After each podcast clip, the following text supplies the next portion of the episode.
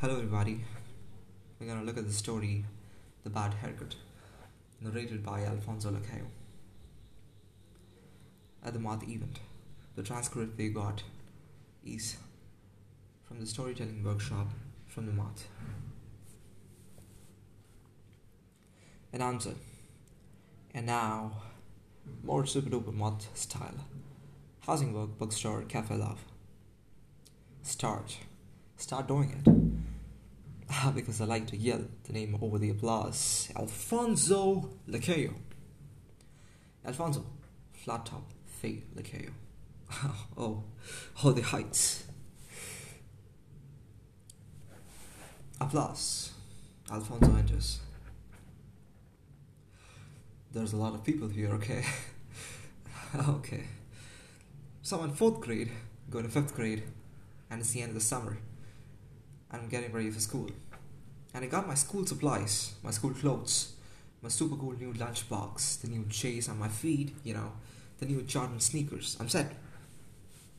There's only really one thing I'm missing.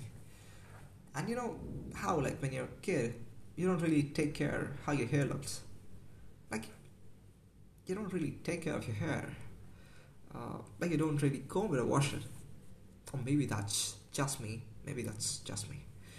So at the end of the summer, my hair was like kind of just like this thing in my head.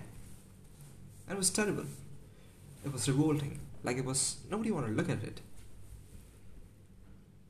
And so everywhere I'm going, my friends are like, "Yo, Alfonso, you need a haircut." My sister was telling me, "You need a haircut."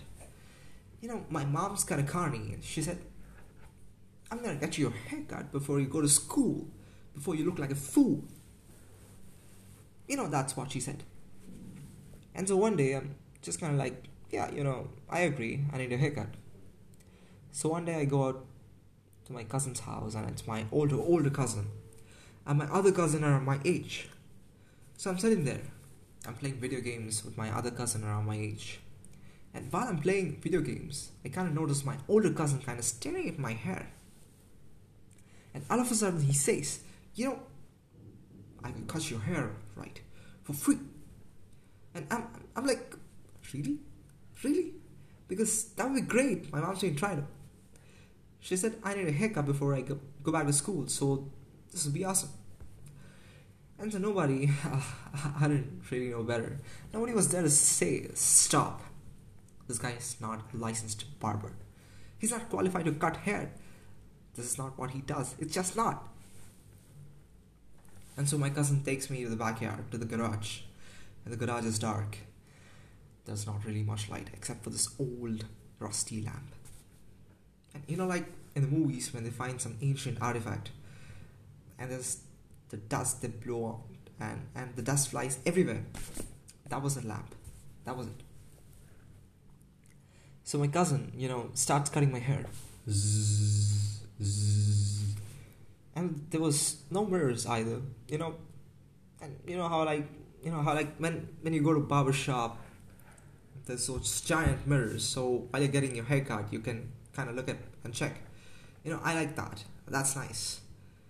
There was none of that. So my cousin's getting my hair for like 25 30 minutes and all of a sudden he stops. And he's proud of his work. He's like bang there you go. I got you little man. Gives me a high five. I got you and I get up, you know, I'm, I'm like, okay, and I'm ready for school, you know. I want to play video games with my cousin. And so I knew there was something wrong.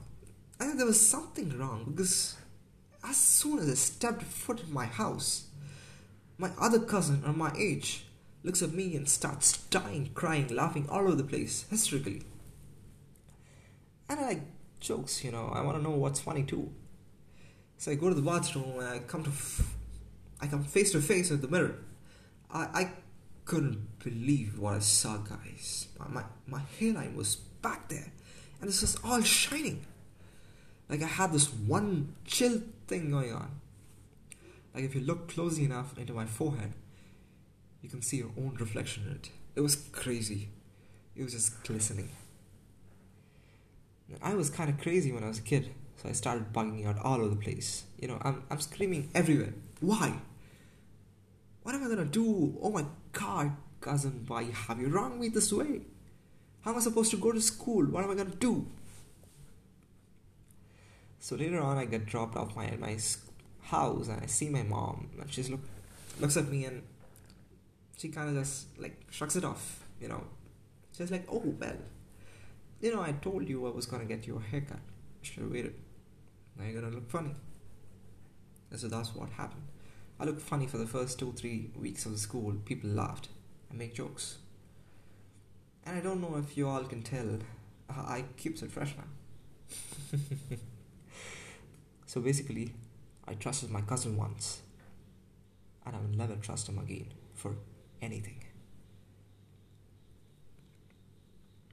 This was a story taken from The Moth.